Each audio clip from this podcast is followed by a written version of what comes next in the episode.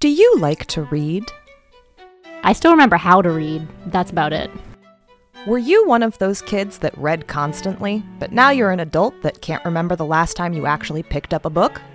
Is this is this all about me? Well, then we've got the podcast for you. Didn't read it, the podcast that's actually an intervention. Each week, we'll recap, pick apart, and make increasingly dumb jokes about a work of classic literature. From Geoffrey Chaucer to Shirley Jackson and everything in between.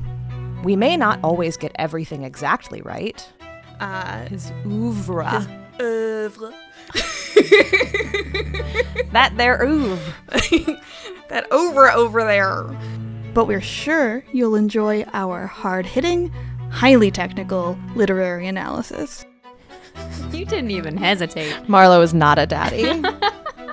Marlo likes daddies.